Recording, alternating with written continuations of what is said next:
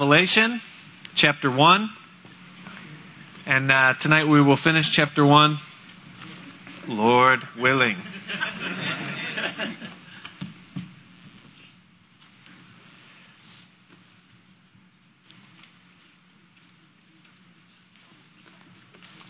Revelation chapter 1, picking up in verse 17. John writes, And when I saw him, I fell at his feet as dead. And he laid his right hand upon me, saying unto me, Fear not, I am the first and the last. I am he that liveth and was dead. And behold, I am alive for evermore. Amen. And have the keys of hell and of death. Write the things which thou hast seen and the things which are, and the things which shall be hereafter. The mystery of the seven stars which thou sawest in my right hand, and the seven golden candlesticks. The seven stars are the, the angels of the seven churches, and the seven candlesticks which thou sawest are the seven churches. Perhaps you heard about the young woman who was beginning a relationship with a young man, and their phone conversations extended for hours, but they seemed to be only one sided. As the young girl would go on and on and on and, and continue talking about all of the things that she was interested in and that she liked to do, and, and, and on and on she would go while patiently the young man would listen. And then finally, after going on and on for several minutes about herself, she finally paused for a second and she said to the young man on the other side, You know, that's enough about me. Let's talk about what you think about me.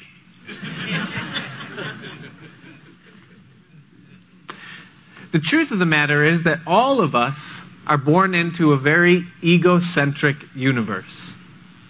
We are the very epicenter of everything that concerns us. Everything exists for us. At the very base core of our human nature, we believe that. That the most important thing is me, my needs, my interests, my desires. That everyone else, therefore, must also be thinking about me what I'm wearing and how I'm doing and the way I said that, that they go home and they only think about the way I am doing and the way that I am performing things. And we even believe that if there's a God, even God exists for me and for my sake. Then we get saved. And we learn that there is a God and that we aren't the center, but we carry our egocentric stance into our salvation, into our Christianity. We realize and we figure that God loved me enough to save me. And then we figure that, well, hey, the Bible says that God's thoughts towards me are for peace. That God has a purpose for my life. And that his blessings and his promises are for me. And that God wants to bless me. And so we are very egocentric in our birth humanly. And we kind of carry that concept, that attitude into our Christianity, and it's very hard to break free from the kingdom of me, isn't it? We find that it's a, a, constant struggle, that reality that we struggle with in this. Now, it is true that God loved us enough to save us, that He loved you enough to save you and me.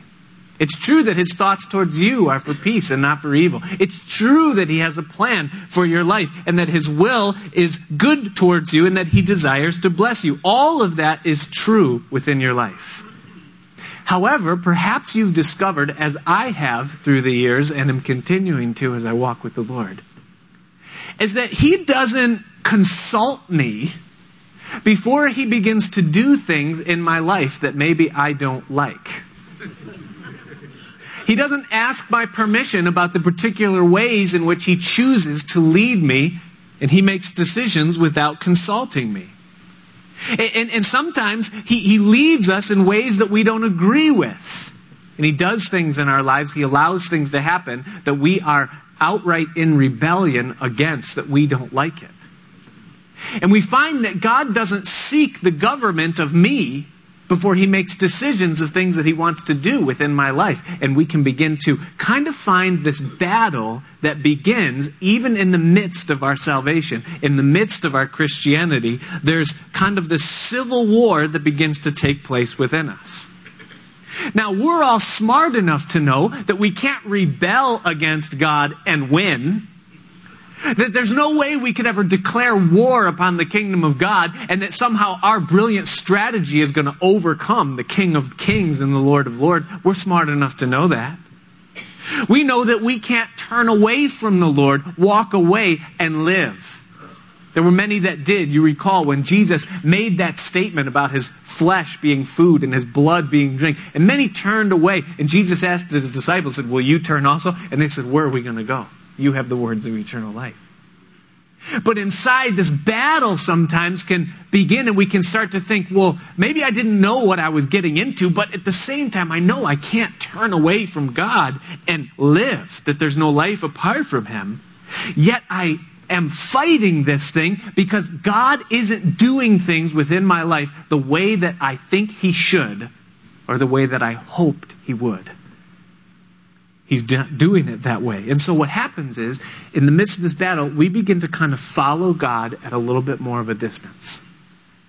We don't walk away, we don't turn away, we don't enter into a war against God, but we kind of back off a little bit. We say, whoa, wait a minute, maybe I'll just take a few steps back so I can at least brace maybe for some of the things that might be coming my way, the unexpected that God doesn't consult me about. Or we begin to think within our minds, I will go further when God begins to, and then fill in the blank. You know, what, uh, what we expect that God should do or what we hope that God will do within our lives. And we begin to kind of play this leverage game with God where, well, I'll do if you do. And there's this battle that's going on, this war that can take place even in the midst of Christianity where maybe there's no other sin present. But yet there's a battle of the will taking place between the kingdom of me and the kingdom of Christ that's within me. It's a battle of my plans versus his plans for my life. A battle of my goals versus his goals and desires for my life. A battle of my will against his will. And at the very core, it's a battle of my kingdom versus his kingdom. And it's a very real thing that we carry with us into this Christianity that we're in the egocentric kingdom of me. And it fights against the Christ centered kingdom of God. And there's kind of this battle that can take place. The problem is, there can be no bipartisan rulership within your life. There can only be one king because there's only one throne. And your heart, unfortunately, was not created to operate as a democracy. God doesn't ask your permission, though He takes your input. And He doesn't consult you before He does the things that He does in your life, even though we know that His plans, the Bible declares, are for good within us. And so this war happens. And in order for any person who calls himself a Christian to receive from God the things that God desires to do within their life, they must yield complete control and operation to the King of Heaven and become Christ centered instead of me centered. Your kingdom must fail. Now we think in all of our brilliance, you know, and all of our majesty and everything, we think that we have pretty tight reins on the leadership of our life. Sometimes we think that God is too busy to really take full control of me, that I'm the one that has to drive, and you know, He kind of leads like a shepherd, but I'm really the one that's in control, and I know what I'm doing. I have tight reins on this thing. My leadership is sufficient. And, and, and God is even maybe a little bit impressed with some of the decisions that I make. That God maybe is a little bit even in awe of some of the wise choices and moves that I make as I lead myself or follow his leading through this life that we have. There was once a monarch who heard of another monarch who exceeded her splendor, her glory. She was a queen of a very prominent region in the southern portions of Africa. Her glory was well known. Her riches were vast and her empire was great. But she heard word that there was a king who excelled in glory, whose riches and honor and wisdom in abundance were greater than hers. And so she, hearing this and being somewhat troubled by it, decided, I need to go and see who this king is. If his wisdom really is as great as the rumors I have heard, if his splendor, his majesty, his glory, his kingdom really could possibly exceed mine. And so she gathered her caravan and her riches and everything that she had, and she began to make her way up to the northern regions of Israel where this young king, Solomon, had taken over the reins of his father David. And the Bible tells us what happened when this monarch came, Second Chronicles chapter 9, verse 1, it says that when the queen of Sheba heard of the fame of Solomon, she came to prove Solomon with hard questions at Jerusalem, with a very great company, and camels that bear spices, and gold in abundance, and precious stones. And when she was come to Solomon, she communed with him of all that was in her heart. And Solomon told her all her questions. And there was nothing hid from Solomon which he told her not. And when the queen of Sheba had seen the wisdom of Solomon, and the house that he had built, and the meat of his table, and the sitting of his servants, and the attendance of his ministers, and, the, and their apparel, his cupbearers also and their apparel, and his ascent by which he went up into the house of the Lord, there was no more spirit in her. And she said to the king, It was a true report which I heard in mine own land of thine acts and of thy wisdom.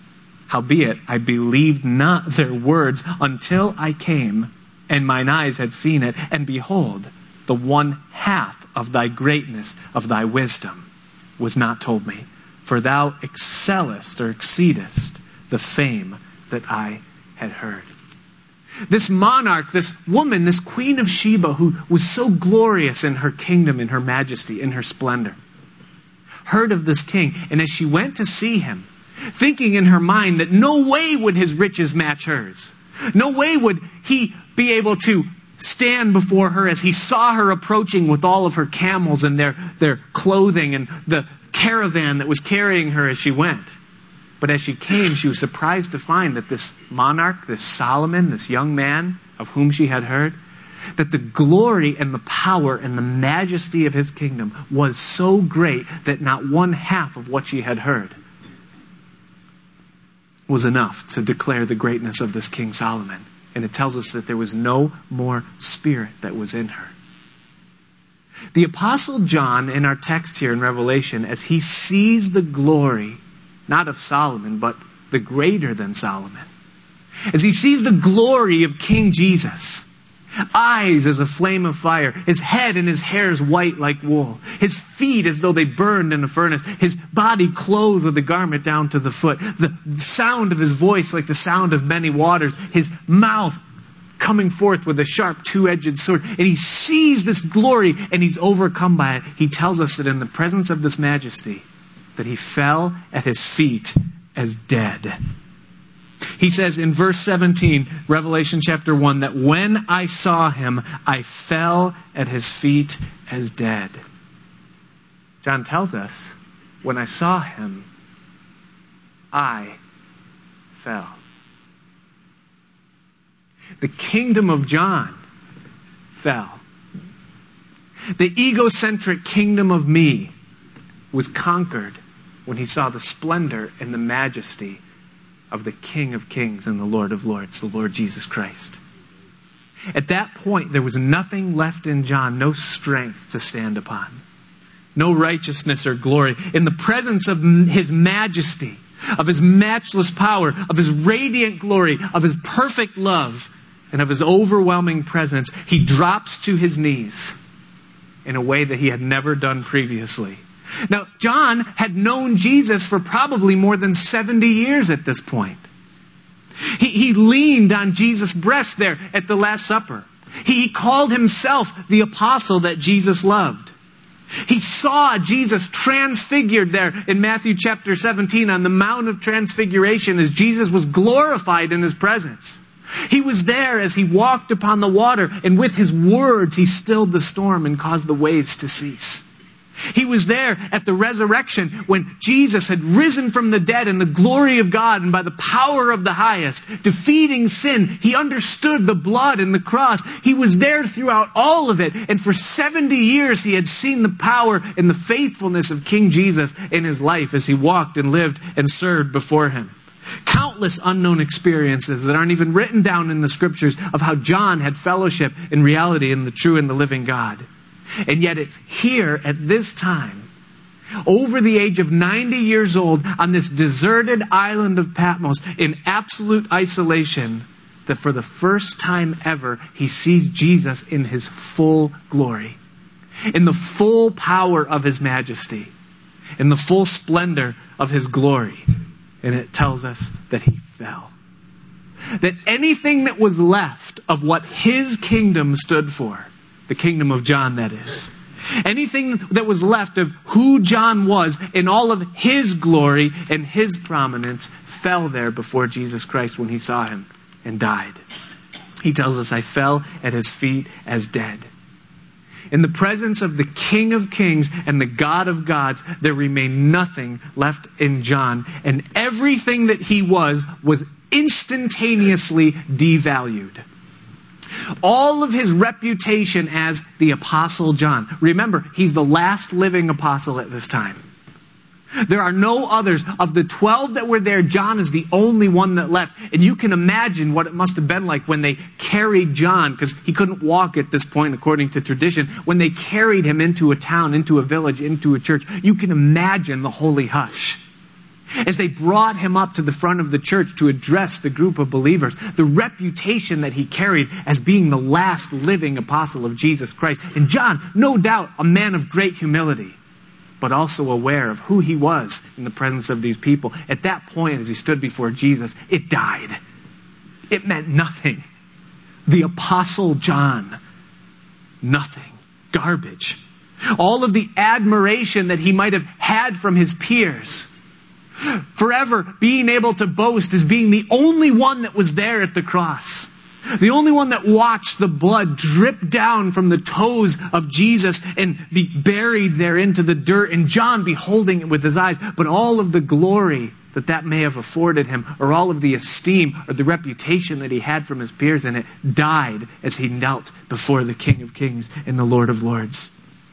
Every sense of entitlement that John might have had because of the great sacrifice that he had afforded the Lord through his life died. Any sense of that I deserve this from God because of what I've given up for him, at that point, as he saw the King of Kings, there was no claim that his kingdom could make upon the kingdom of God at all. All of the hope that he may have had for a reward for his service as he saw Jesus in the fullness of his glory instantly just diminished into nothing, into thin air. What am I worthy of? What have I done for him? What have I given up? What service have I rendered that is of any profit or any value to a king of this stature and this majesty? Vanished. In that point, it's gone. All of the righteousness that he might have possessed and all of the worth that he held, if there was any, within himself, at that point, as he saw Jesus in his fullness, it was gone he fell at his feet as dead, and he instantly became nothing as he laid prostrate before the glory of Jesus Christ. And as many times as John had previously given himself over to Christ, as many times as I'm sure it was countless throughout his life that he would sing a song like we sing, like I surrender all. Many times as he would lay down his life and say, God, I belong to you, I am yours. It had never ever happened like it happened this day at this time when he saw Jesus for who he was in his fullness. He died in that place. None, none of that ever could compare to what we're reading here. And I can only imagine what's going on within his mind as he sees this vision and he's overcome by the presence of Christ. What is he thinking? We have no idea. We leaned on him. We heard his words. Yeah, we saw the miracles, even the transfiguration. But none of that could do justice to who he truly is. And at that moment, I'm certain that the vast difference between the glory he was seeing presently in who Christ was and the plainness of his humanity that he had seen physically all those years ago, that the vast difference between those two things short circuited the heart and the mind of the Apostle John, and he breaks before the Lord Jesus Christ and he falls prostrate before him, unable to move without strength. His kingdom raises the white flag to the kingdom of Christ as he reveals himself to him there. His dominion is revealed for the landfill that it is, and his righteousness is manifested as a pile of filthy rags before the Lord Jesus Christ. This isn't the first time that someone has seen the glory of God in the Word that we read about, and something like this has happened. Perhaps you recall the prophet Ezekiel a young man carried away into captivity, and God has something for this young man, and God reveals himself to Ezekiel. And as Ezekiel, early in his life and early in his ministry, sees this vision of the glory of God, the account that he gives us in chapter 1, verse 26, it says that above the firmament that was over their heads was the likeness of a throne and as the appearance of a sapphire stone, and upon the likeness of the throne was the likeness as the appearance of a man above upon it.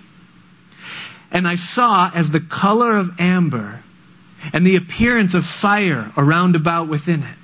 From the appearance of his loins even upward, and from the appearance of his loins even downward, I saw as it were the appearance of fire, and it had brightness round about. As the appearance of the bow that is in the cloud in the day of rain, so was the appearance of the brightness round about. This was the appearance of the likeness of the glory of the Lord. And when I saw it, I fell upon my face, and I heard a voice of one that spake. Ezekiel seeing a similar vision, much less, of course, than what John saw, but even a fraction of the same, as he stands there before him, everything that was in him fell to the ground as he awaited the voice that would speak with him. Not only Ezekiel, but the prophet Daniel testifies of when the glory of the Lord was revealed to him. In Daniel, the 10th chapter, the fourth verse, it says, In the four and twentieth day of the first month, as I was by the side of the great river which is Hiddekel, then I lifted up mine eyes and looked, and behold, a certain man clothed in linen, whose loins were girded with fine gold of Uphaz his body also was like the beryl, and his face as the appearance of lightning, and his eyes as lamps of fire. And his arms and his feet like in color to polished brass, and the voice of his words like the voice of a multitude. And I, Daniel, alone saw the vision. Uh, but the men that were with me saw not the vision, but a great quaking fell upon them, so that they fled to hide themselves. Therefore, I was left alone and saw this great vision, and there remained no strength in me. For my comeliness, or my beauty, was turned in me into corruption, and I retained no strength. Daniel tells us not only that he fell before the Lord or was overcome by it, but he says that everything in me that could be esteemed as beautiful Everything that people might say when they look into my life and they see the godly attributes, the good characteristics that I have, the compliments that they give me about how holy I am or how well I've conducted myself through the years of my ministering in Babylon. Or the glory of how God has used my life in giving me the ability to interpret dreams and understand mysteries or the benefit of the prophecy that he's given me and how it's benefited everybody else. At that moment when he saw the glory of the Lord Jesus, everything in him that was beautiful was turned into corruption. That's just a nice political way of saying filth. That everything good about me in the presence of the King of Kings was nothing but filth and ugliness. And the result of it is that there remained no strength within me the kingdom of Daniel dropped and raised the white flag to the kingdom of Christ. I think of the great man Job, a man who endured more affliction, more difficulty, and more trial than any of us can comprehend or understand. Who suffered more loss and more doubt and more questioning and more reasoning within his mind. But the Lord comes to Job. And for three chapters, the Lord questions Job and manifests his glory, not to the appearing of the eye, but to the understanding of the heart as he begins to enumerate to Job all of the attributes of who he is. Were you there when I laid the foundation of the earth? Were you there when I created Leviathan with his scales so thick that a sword can't pierce it? Were you there when I direct the paths for the lightnings? And as he just goes on and on and on describing the splendor and the glory of God, Job becomes lower and lower and lower. And Job, after God has finished, responds in chapter 42, verses 1 and on. And he says that Job answered the Lord and said, I know that thou can do everything and that no thought can be withholden from thee. Who is he that hideth counsel without knowledge? Therefore have I uttered what I understood not, things too wonderful for me which I knew not. Hear, I beseech thee, and I will speak. I will demand of thee, and declare thou unto me. In verse 5, he says, I have heard of thee by the hearing of the ear, but now my eye seeth thee. Wherefore I abhor myself, and I repent in dust and ashes that previously the kingdom of Job stood tall and confident. Before God, in his righteousness, a man who was righteous in the eyes of God, but yet his kingdom stood tall. But it wasn't until he saw the Lord that he understood who he was, till the majesty and the might and the power and the glory of God was revealed to Job, that now Job said that I abhor myself and I repent in dust and ashes. His kingdom fell when the glory of God was revealed to him. And that is what John is experiencing here as he sees Christ for all that he is. He's no longer just a Bible story or something that we hear about in Sunday school. He's no longer just a, a cultural figure that changed the course of humanity. He's no longer just a Jewish rabbi or a revolutionary or an influential figure in the cultures of the West but rather he is the only great and glorious God. And as John saw him there, he fell at his feet as dead. And listen to me, saints, this is what must happen in our lives if we're going to see God's best come through for us.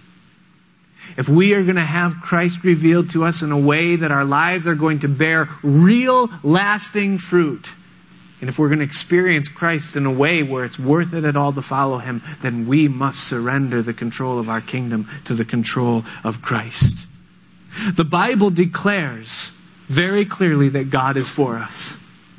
The Bible declares that God can do exceedingly abundantly above all that we can ask or think in our lives and in the things that concern us. And the Bible declares that His love towards us is immeasurable, that there is no scale upon which you can weigh out the love of God that He has towards you. It is absolutely immeasurable, and His resources are unsearchable.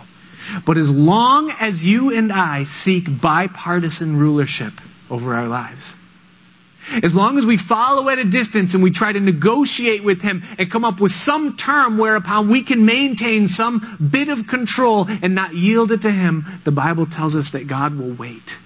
He won't cast us off. He doesn't strip us or withhold our salvation, but He will withhold the thing that He desires to do within our lives to complete us, to make us what it is that He's made us to be. Isaiah chapter 30, verses 15 through 19, the prophet Isaiah puts it in this language. He says, Woe unto them that seek deep to hide their counsel from the Lord and their works are in the dark. Actually, I'm in the wrong chapter completely. Well, maybe that was for you. But chapter 30, it's, For thus saith the Lord God, the Holy One of Israel, in returning and rest ye shall be saved. In quietness and in confidence shall be your strength, and ye would not. But you said, No, for we will flee upon horses. Therefore shall ye flee. And we will ride upon the swift. Therefore shall they that pursue you be swift. One thousand shall flee at the rebuke of one, and at the rebuke of five shall ye flee, till ye be left as a beacon upon the top of a mountain, and as an ensign on an hill.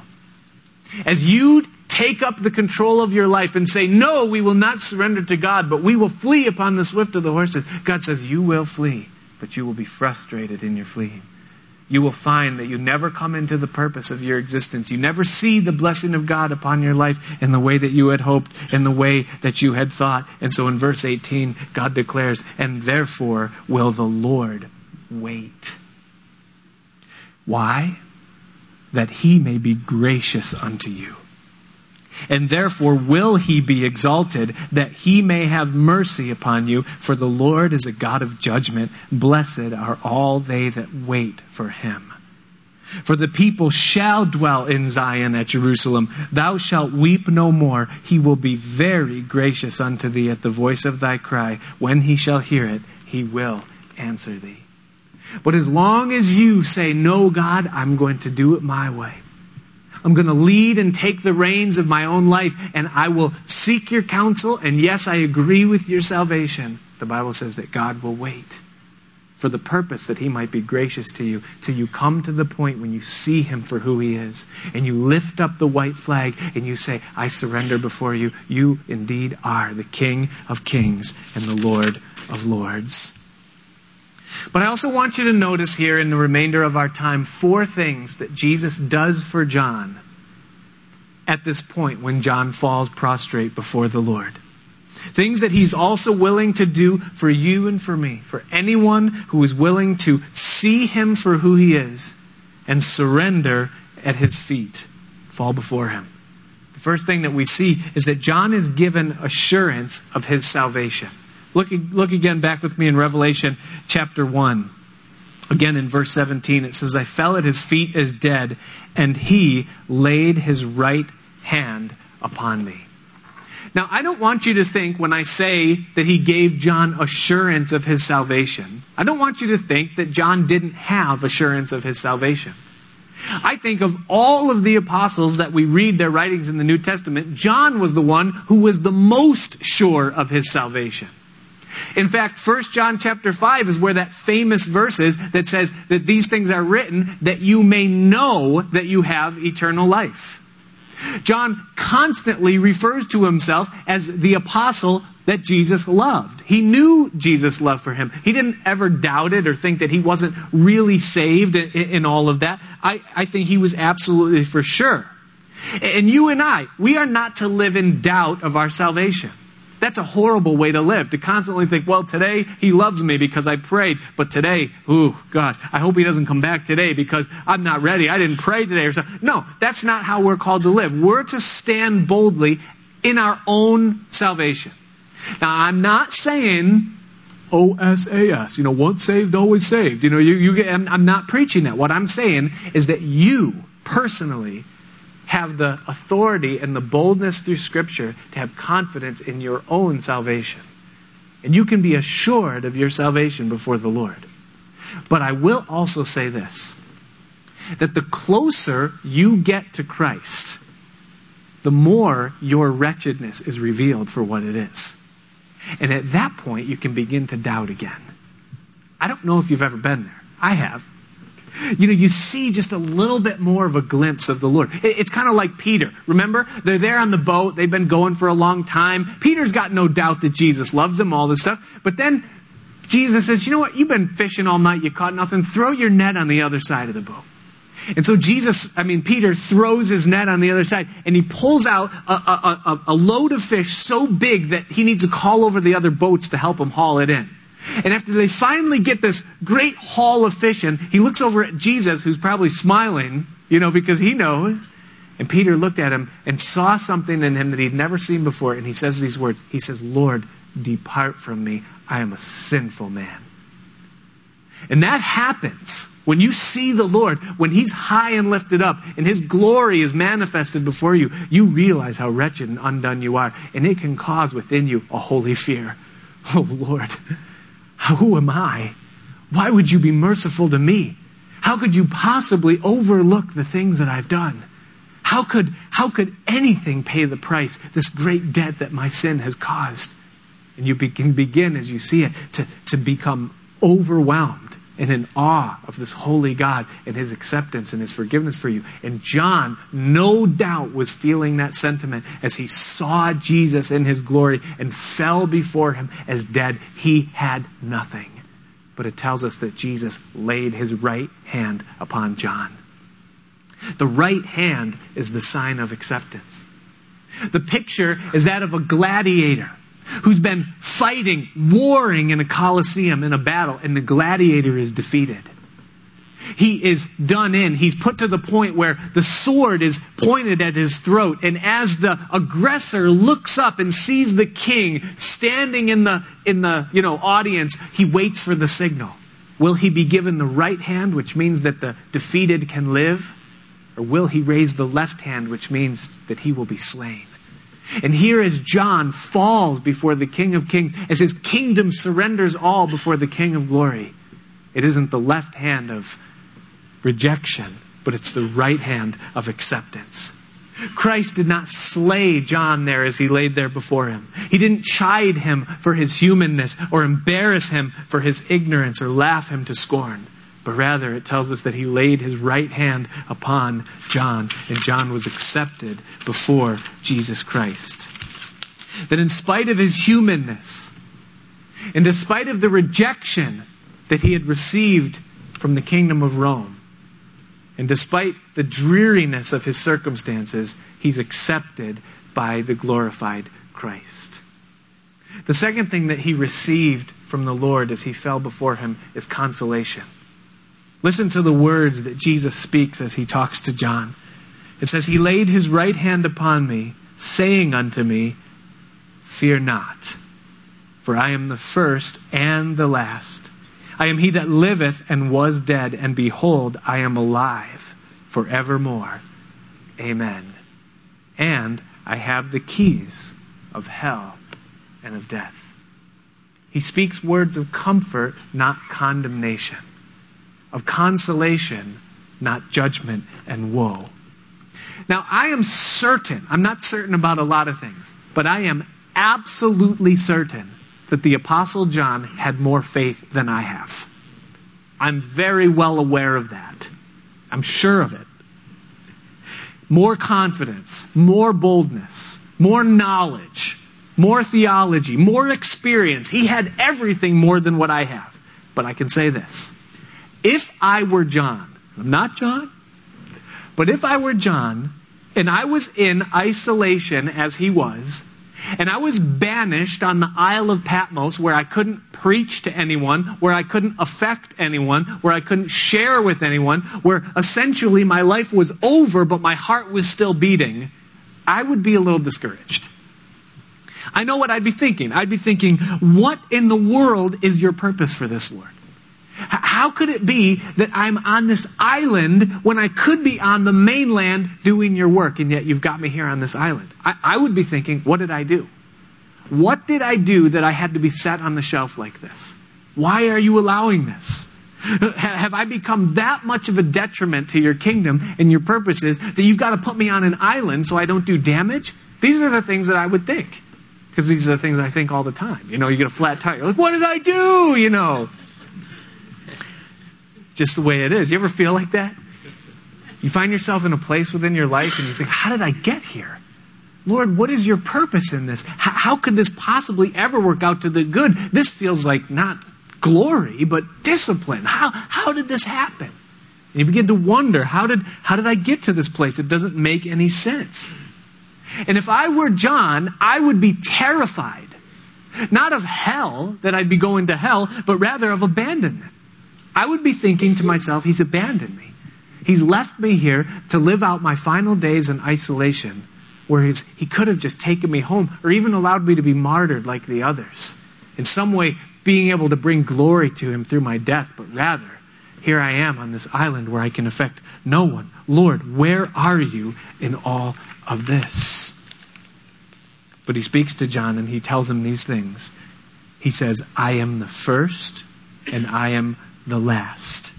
I am the beginning of all things, John, and I am the end of all things. I am the author of your life and of your breath and of your salvation, and I am the finisher, the one who completes the work within your life. I am the one who started you upon this path that you're on. I'm the one that called you as you were in the fishing boat in that Galilean sea and set you in this narrow way. And I am the one that will see you through to the end of this path, and I'm in control of your life along the way. There were none that were before me, and there will be none after me, and I am the one who lives and was dead for your sake. And behold, I am alive forevermore. I am not only the author of life, John, but I am the possessor of life, and every other thing will fade away. Whether it be your mission, your ministry, your passion, your hope, your ambition, your dream, whatever it is, it will fade. But I, John, am the everlasting God. And I'm your king. And I give you the right hand. And it will never fade or die. And then he tells John that he alone possesses the keys of death and hell. And I find that very interesting. I, I almost find it out of place. As, well, why did you say that, Lord? You know, did you have to bring that up at this time? Although he tells John, fear not, it doesn't mean that he isn't to be feared. He's a holy king. He reminds John and he reminds us that hell is a real place mentioned 23 times in the New Testament. Jesus spoke of hell as a real, literal, physical place that will not be uninhabited. The Bible tells us that it is a place of eternal torment where the fire is never quenched. It's called outer darkness, a place where no light can enter in, and it's a place where there's weeping and gnashing of teeth. Peter describes hell as a place where there's chains of darkness, where the darkness is so heavy, so thick, and so real that it's as chains that bind the hands and the feet and restrict all movements. Revelation chapter 20 verse 10 says that those that go there will be tormented day and night forever and ever, that it's a ceaseless suffering. Luke chapter 16 gives us the account of a man who was in hell. And what we gain from that account is that while he was in hell, he was aware of where he was. He knew that he was in hell. That he was aware also of those that were in heaven. This rich man knew that Lazarus was in heaven. He was aware. He was somehow able to see from the place of his torment across this great gulf and have a vision of what was going on in the place of glory. We're told that he was exceedingly tormented in that place, so much so that he begged that just a drop of water would be given to cool the burning on his tongue. And he was told that escape was absolutely impossible, that there was no way at all to cross from where he was back either into the land of the living or into the glory of the kingdom of heaven, that it is an eternal place, and that the judgment to send somebody there will be final and eternal. Now, the good news is that Jesus told his disciples that hell was not created for people. It was never God's intention at all that any person should ever go to hell, but rather it was created for Satan and for his angels. Therefore, it is not a place of correction, like some kind of a purgatory or place of punitive measures, but rather it's a place of eternal judgment. Now, it was never intended for people, but neither was the plague of a sinful nature intended towards people. Jesus came to cure sin. His mission was to pay the penalty for all sin that was ever committed. The sin of a man as vile as an Adolf Hitler to something so minor, perhaps, as a negative word or a bitter thought, that all sin that has ever been committed by any man was judged upon Jesus Christ, that he paid the price so that all sin could be forgiven.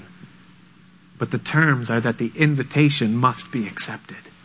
That as he extends to every man, woman, and child that ever lived the opportunity to turn to him and be forgiven of all sin, no matter how grave, that they can be eternally saved and their sin can be washed away and blotted out forever. But if a man, a woman, a child, if anyone rejects that price, rejects that gift, that offer of eternal glory, then the only choice is for them to go to the place where their king will go, to, say, to, to hell with Satan. If the sin solution is rejected, then the hell problem remains. And Jesus tells John, I alone hold the keys of death and hell. That should provoke fear in the one that doesn't know Christ, but it should pro- provoke great comfort in those of us that are saved. Jesus speaks to John. He gives him acceptance with the right hand. He gives him comfort, telling him, John, I'm in control of your life. I'm leading the circumstances. And then the next thing he does is that he gives John direction. Notice this. I think there's a lot of people that are seeking direction from God within their life. It's interesting to me that at the time that John fell before Jesus Christ, yielded control of his kingdom, that it was then that Jesus gives direction to John. In verse 19, he tells him, Write the things which thou hast seen, and the things which are, and the things which shall be hereafter. He gives John direction concerning what he's to do in the place where he is. That not only is God in control of the events surrounding John's life, but that he has a specific purpose for John within those circumstances. I find in many instances, whether it's in my life or in someone else's, that a person will spend so much energy on trying to get out of their present circumstances that they'll never figure out what purpose God has for them in their present circumstances. They'll never realize it. They'll never come to that place because they want God to change it or they want to get out of it, and so they never discover why they're in it. It's interesting to me, the prophet Daniel was given great understanding. He was given a lot of, of revelation concerning the things that are going to take place in the latter times, but yet he was told to seal up the vision and the prophecy, for it was yet for many days. Many of the other prophets received glimpses and little shadows and pictures of what God was going to do but yet they couldn't understand it clearly. They couldn't understand the totality of the picture and what it was. And yet, here, God had the intention to give to John the Apostle the entire scope, to show him the entirety of his plan for the last days, and, and, and in a sense, culmination of the whole purpose for planet Earth and what God was doing. He had a great plan for John, a great thing that he wanted to do. But what if John rebelled against the Lord. I don't want to be here in this place. I don't want to do this. I don't want to be in this isolation. I don't want to be in this God forsaken place, in this God forsaken circumstance. Might he have missed something that those through the ages long to know? And would we be sitting here now able to study it and look at it and learn it? I wonder, what purpose does God have for you in the circumstances that you're in now? And that thing that you so gravely long to get away from, that circumstance is so heavily burdening you that you spend your time and your thought, how do I get out of it? What is it perhaps that the Lord has for you that He wants to show you? But will you fall before His feet? Will you yield the circumstances? Will you raise the white flag and say, God, I belong to you. I'm a child of the King. Have your way. Speak, Lord, for your servant listens. John did that, and he was given understanding concerning the situation that he was in, and he was given direction. And God is willing to do the same for us. And then finally, in verse 20, John is given insight into his circumstances, or the things that he has seen, the things taking place around him. In verse 20, it says, The mystery of the seven stars which thou sawest in thy right hand, and the seven golden candlesticks. The seven stars are the angels of the seven churches, and the seven candlesticks which thou sawest are the seven churches. Now, we'll talk more about what those things are and they signify in context of the book next week. But suffice it to say tonight, for what John is experiencing and for what God is speaking to you and to me, John is given insight into the things that he has seen. He, he's not just told what to do like he was in verse 19, but Jesus also explains to him the meaning of the things that he has seen. He's telling him what the things that he is seeing mean. Now, I'm not one of those people, and maybe you know someone like this, who believe that every single thing that happens has some deep spiritual significance. You know, someone sneezes, and you go, oh, that's God. God was in that sneeze. Did you hear when they sneezed? You know? I've, I've known a lot of people like that. You know, I remember talking to a guy one time and he came to me and he said, I'm buying a guitar. And I said, Oh, yeah, why? He goes, Because I prayed and I said, God, do you want me to buy a guitar? And as I was driving down the street, I passed Taylor Street. Taylor's a brand of guitar, you know, and he, he's like, So I'm getting a guitar. God told me. And I'm like, Wow, you know, God's really with you. I wish God was with me like that, you know.